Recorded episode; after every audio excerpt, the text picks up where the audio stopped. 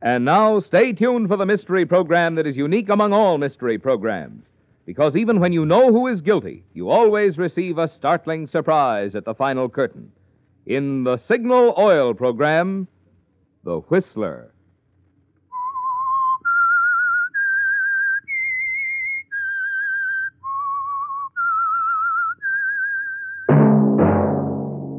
Signal, the famous Go Farther gasoline, invite you to sit back and enjoy another strange story by The Whistler.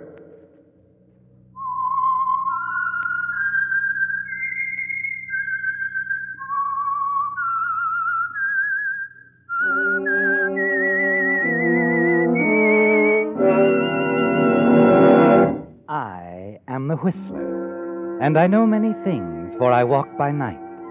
I know many strange tales hidden in the hearts of men and women who have stepped into the shadows. Yes, I know the nameless terrors of which they dare not speak. And now for the Signal Oil Company, The Whistler's strange story Murder Arrangement.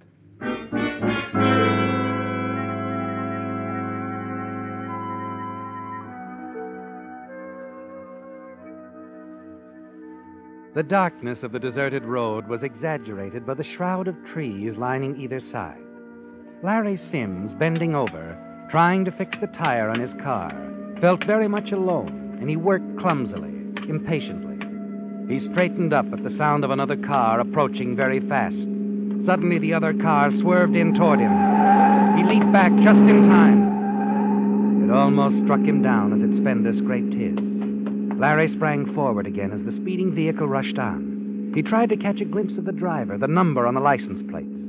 But the car, its lights off, was quickly swallowed up in the night. And all that Larry knew for certain was that someone had followed him, deliberately tried to kill him.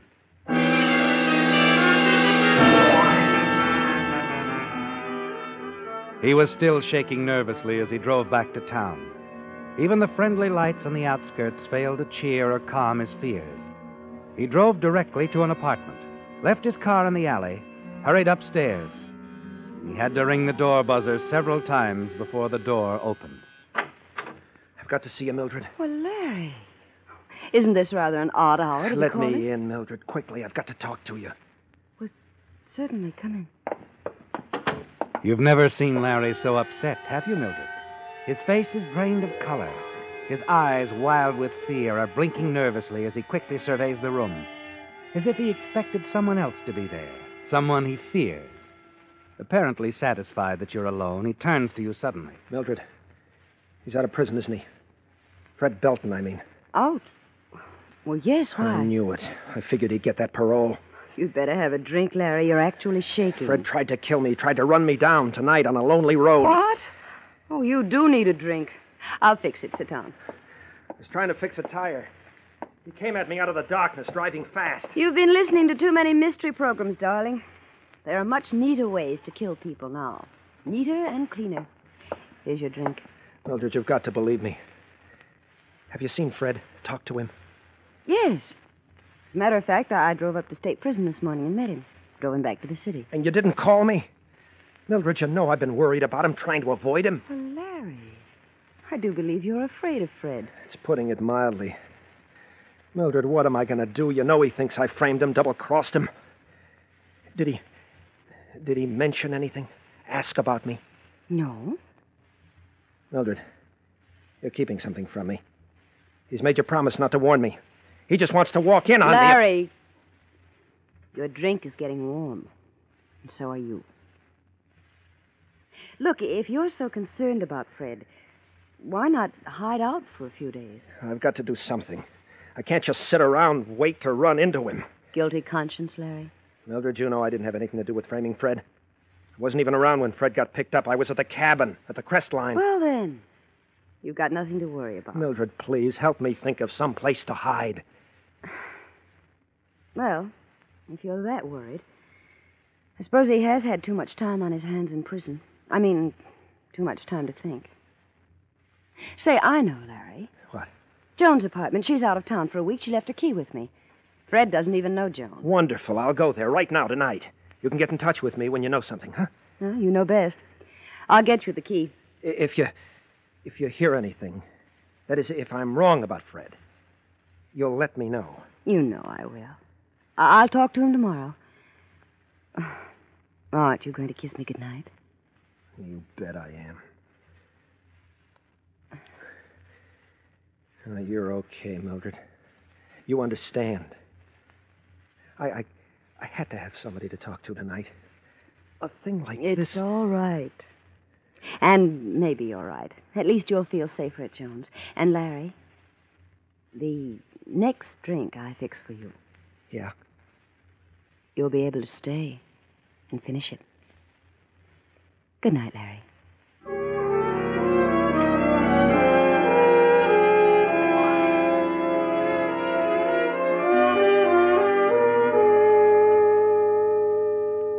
Fred, I'm only telling you. Mildred, you know I'm not after Larry. Well, he seems to think you are.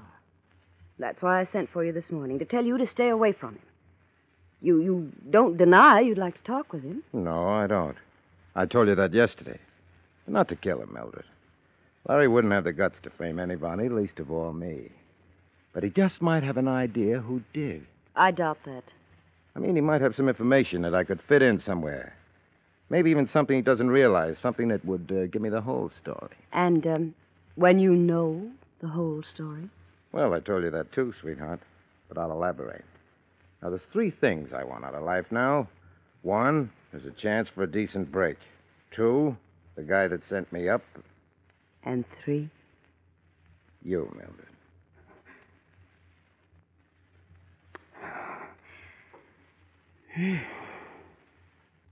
you uh, you didn't lose your technique in prison, did you? Just made the appetite sharper, that's all. From your punctuality this morning, I'd say it also sharpened your attention to schedule. Yeah, it did. You know, I don't mind that part, the routine, everything on the dot. It's okay with me. Oh, Fred, why don't you stop worrying about who framed you and why? There are other things to think about. I know. But I'll get to him, baby. On schedule. In the proper time and place. Hmm? You know best. And you won't stay away from Larry, Nope. Might as well tell me where to find him. so you can talk. That's all, I promise. He's not the guy I'm after. I'm sorry, Fred. I think too much of you to let you get into trouble. When you're on parole, you've got to watch your step. Okay, but I'll find him myself. You do believe it, though, don't you? I had nothing to do with trying to run him down in the car last night. I'll try to believe it. I want to. Because, well, you know. Sure, I know. Come here a minute.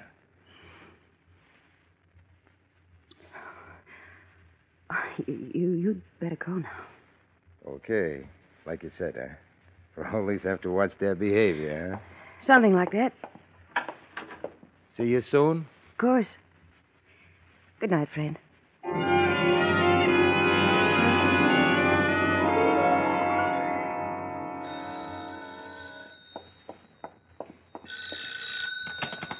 Hello, Mildred Carson, please. speaking. Oh, Miss Carson, this is Jennings. You know, U-Drive car rentals. Yes. Hey, about that car you rented from us last night. What about it? Well, the right fender was badly scraped. You know, you should have reported that to me. You see, there's a charge for anything like that. Oh, yes, of course. Well, just send me the bill. Oh, well, uh, how'd it happen, Miss Carson? I really don't know. It must have been while it was parked somewhere. I really didn't have anything to do with it. Well, it's okay to send the bill to you then, huh? That's right. I'll be glad to settle it. It will be a pleasure. Good night, Mr. Jennings.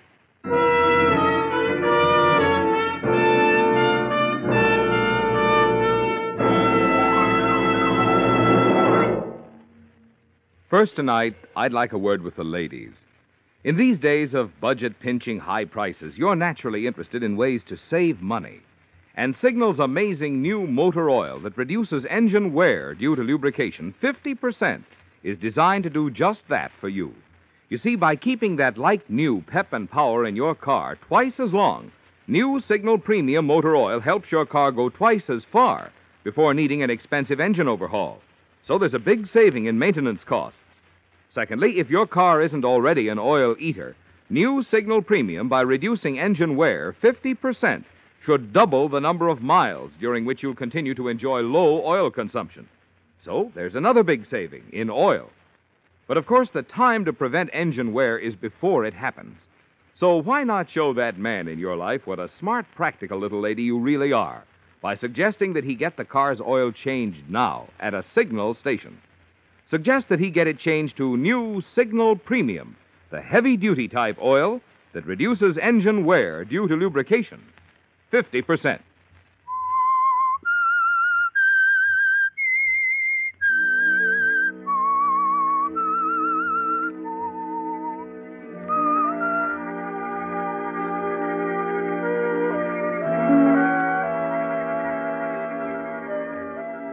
Well, Mildred, you missed out, didn't you? In your desperate attempt to run Larry Sims down in that rented automobile. The only fortunate thing about it is that he didn't catch a glimpse of you driving when he leaped back just in time. But you still have Fred Belton to deal with. Stubborn, orderly minded Fred, who won't rest until he talks to Larry. Tries to learn from him who was responsible for his arrest a few years ago. You know what'll happen if the two meet, don't you? Larry will say something you're certain that Fred can add to the facts he now holds. It will add up to one terrible thing, won't it?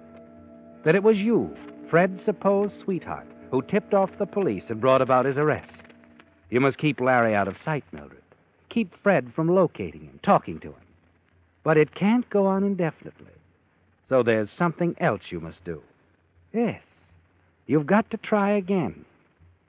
And next time, you know you can't afford to miss.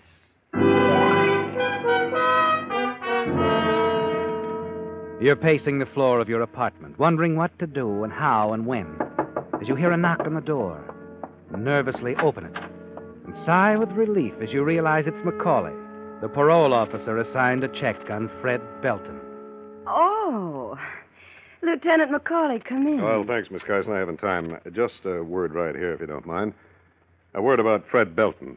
Yes, what about it? He isn't in trouble. No, no, not yet.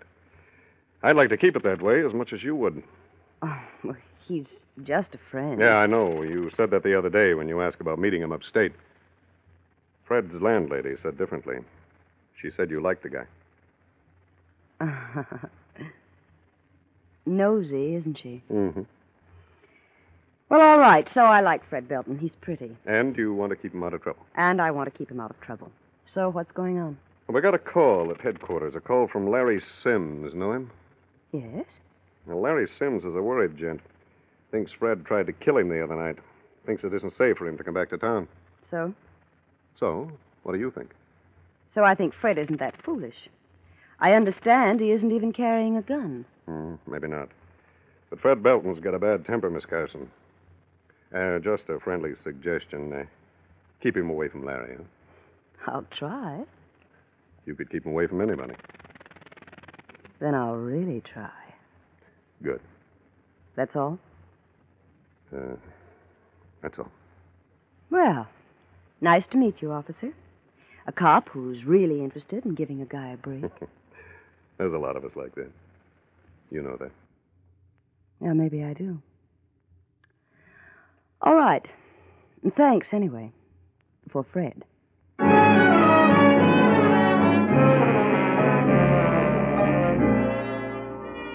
You watch Lieutenant Macaulay walk down the corridor out of sight.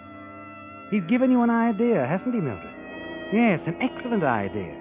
The solution to your problem. Because if Larry Sims turns up dead soon, the first suspect will be Fred Belton. But you'll need one thing, won't you, Mildred? Proof. You've got to have something that will tie Larry's death to Fred without question. And something that you said, your own words coming back in your mind, provide the answer to that one. I understand he isn't even carrying a gun. That will do it, won't it, Mildred? He isn't supposed to be carrying a gun. No, but you're sure you can arrange that. Just as you're sure you can arrange Larry Sims' murder.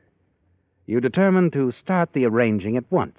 The first step an evening visit to Fred Belton's landlady.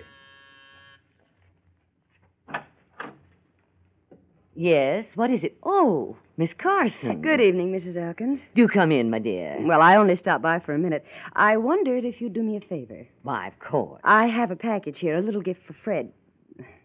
Mr. Belton. I was wondering if you'd let me into his apartment. I'd like to leave it there. It's sort of a surprise. Of course, of course. I'll give you my keys. Oh, well, I, I'd rather you came with me. You see, well, there's something I want to talk with you about. Oh? Well, all right, Miss Carson. Be with you in a minute. Has it been a lovely day? Yes, quite lovely. Dear me, now, where did I put my key ring? I. Oh, here it is. Come along, my dear. Um, how is your husband, Mrs. Elkins? Oh, same as usual. Oh, really, now, I must speak to him again about this elevator door. Sticks something terrible. Ah, there we are. Now, come along, Miss Carson. There was something you wanted to talk to me about? Yes, it, it it's about Fred, Fred Belton. Nicest tenant I've had in the building ever, believe me. He was here for years, long before he. Uh, well, you know. Yes. He's changed a bit, of course. It does that to a man, I suppose, all those years behind bars. But still and all, uh, uh, here we are. Uh, Mrs. Elkins, just a minute before you open the door. I, I had a visitor yesterday, Fred's parole officer. Tall, well built man, sandy hair? Mhm. Yes, I've seen him here several times. He's worried about Fred. Oh? And frankly, so am I. Fred's been acting strangely. There's something on his mind. He he seems to be brooding about something. Really, Mrs. Elkins, I am worried. Oh, now, now, now. I don't think Mr. Belton's apt to be doing anything wrong. I wish I could be sure. Well, thanks anyway for letting me tell you about it. This way. Mrs. Elkins, uh, I- I'd like to ask another favor. Of course. What is it? Well, if you could just sort of, I don't know, keep, keep an eye on Fred for me. Let me know if he does anything unusual, the, slightest little thing that doesn't seem right. I'd be glad to tell you, Miss Carson. There's very little goes on in this building that I don't know about. Here we are. Well, now that that's off my mind, where will I hide this package? I don't want Fred to find it right away. Let me see. Um, uh, uh, there's the bookcase over here, or that chair. You could put it behind the pillow. No, I know, the bedroom, in a drawer somewhere. Good idea. Oh, yes, yes, I think this will be fine. I, What is it, my dear? Why, I thought I heard footsteps in the hall. Do you suppose. Oh, dear, it wouldn't do to have Fred catch us here.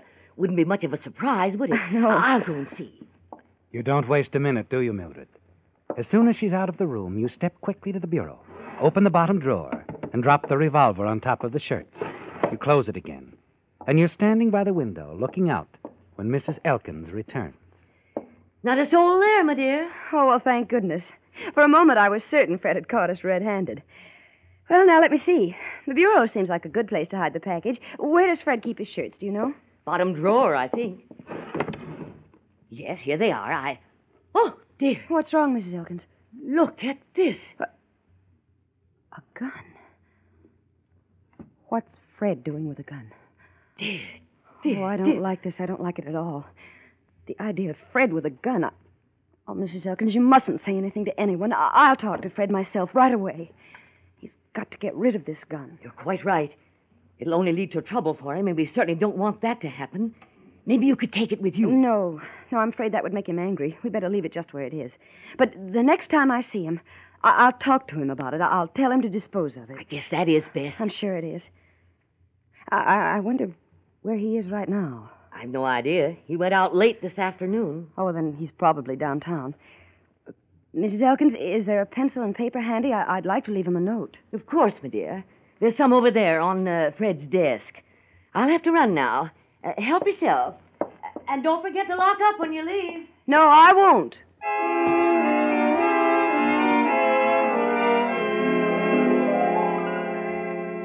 It's working beautifully, isn't it, Mildred? Your little plan. Everything falling neatly into place. And now, with Mrs. Elkins gone, you make the next move. Take the gun out of the drawer and replace it in your purse. Then you drop the gift package into the drawer and close it. You move quickly to the window by the fire escape, unlock it, and open it slightly. Then you leave a note for Fred, asking him to call you, and hurry back to your own apartment to wait. Shortly before nine, your telephone rings. Yes. Hello, Millie. Oh, Fred. Uh, I got your message just now, and the gift. Thanks, but how come? Oh, it, it's not much, really. I just wanted to surprise you. I happened to be out shopping, saw the ties, and thought you'd like them. Well, I do, thanks. Fred, the reason I asked you to call, I've got to talk to you. It's very important. Okay, let's have it. Oh, no, not over the phone. I'll, I'll meet you somewhere. Uh, the park? Wait a minute, Mildred. What's up? I'll explain later. Meet me at the park near the fountain at 10 o'clock. Can you make it? Ten o'clock it is. I'll be there, right on the nose.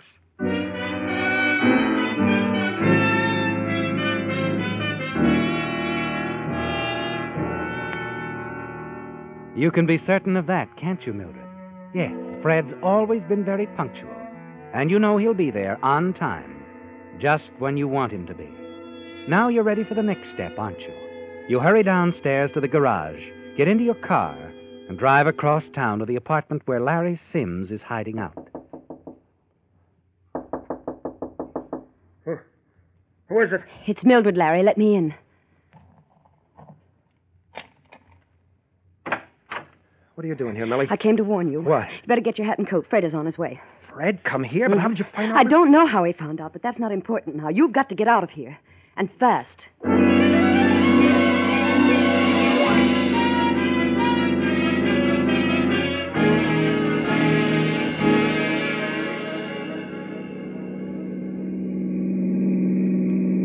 Still think it's my only chance, Millie. I'm not so sure I've got to get out of town, that's all, and keep running. Where will you go? Remember, it costs money to run and keep running. Yeah, I know that. Okay, okay. So you got any other ideas? Yes, I think so.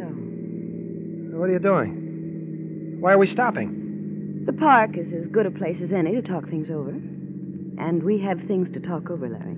Okay, okay. All right, come on, let's get out. Look, why can't we just sit here Come and. on, Larry. We've got to figure something out for you. I can think much better when I'm walking. All right. Have it your way.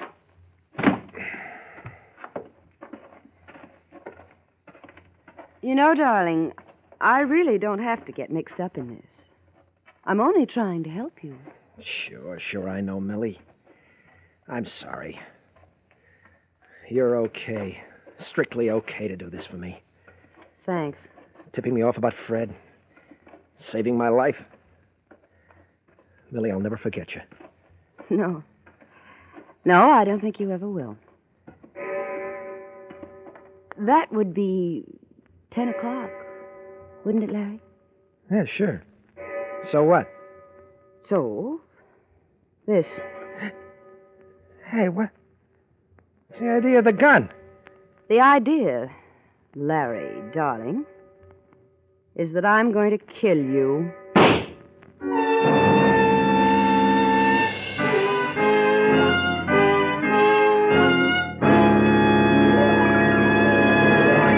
Now, if I can have a word with you men, I'd like to get technical for a moment and tell you some of the extra benefits you enjoy when you change to Signal's amazing new motor oil that reduces engine wear due to lubrication 50%. One, new Signal Premium Motor Oil stops acid corrosion and rust.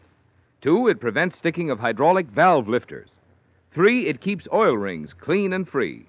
And four, it controls and reduces harmful engine deposits such as carbon, gum, and varnish. Best of all, Signal stations bring you this superior quality heavy duty type oil at no increase in price. So you see, mister, if earlier in this program your wife suggested that you get your car's oil changed at a Signal station, she really deserves a compliment for being so smart, so practical, in recommending Signal Premium, the amazing new Signal motor oil that reduces engine wear due to lubrication 50%.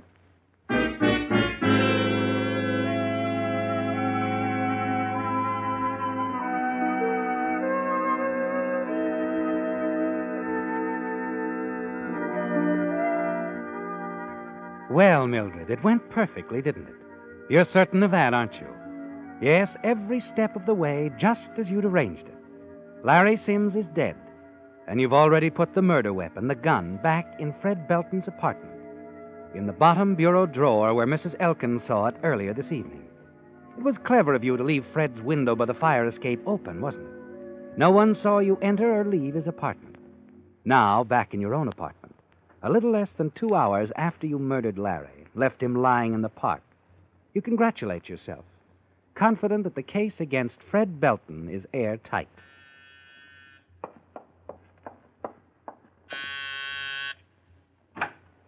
Standing there in the open doorway is the lieutenant from police headquarters, Fred Belton's parole officer. Good evening, Miss Carson. Well. Well, hello. May I come in? Please do. Still worried about Fred?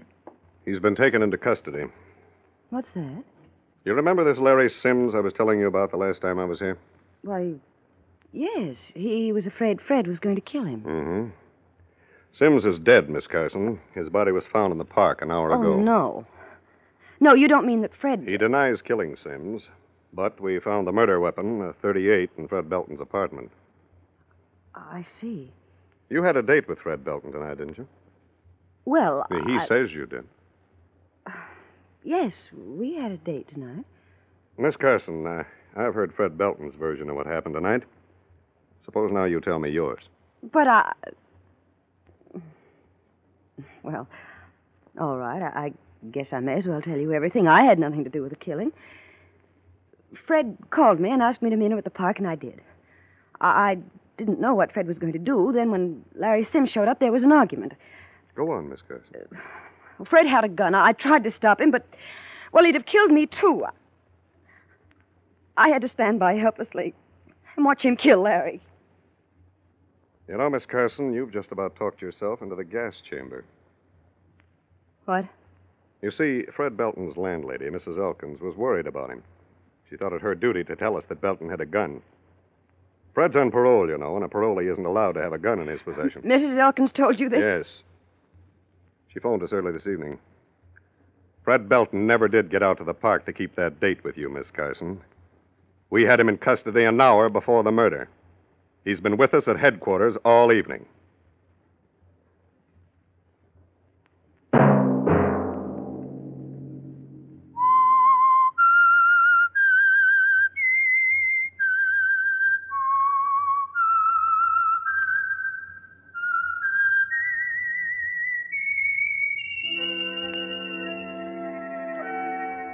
Let that whistle be your signal for the Signal Oil program, The Whistler, each Sunday night at this same time.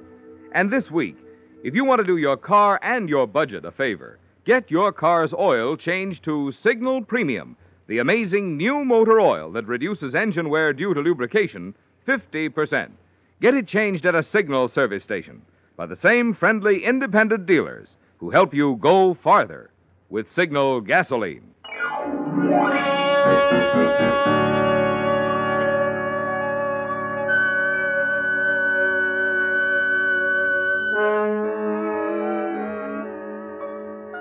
Featured in tonight's story were Bill Forman, Joan Banks, Larry Blake, Betty Blythe, David Ellis, and Bill Bouchey. The Whistler was produced and directed by George W. Allen, with story by Joel Malone, music by Wilbur Hatch, and was transmitted to our troops overseas by the Armed Forces Radio Service. The Whistler is entirely fictional, and all characters portrayed on The Whistler are also fictional. Any similarity of names or resemblance to persons living or dead is purely coincidental. Remember at this same time next Sunday, another strange tale by The Whistler. Marvin Miller speaking for the Signal Oil Company. Stay tuned now for Our Miss Brooks, starring Eve Arden, which follows immediately over most of these stations. This is CBS, the Columbia Broadcasting System.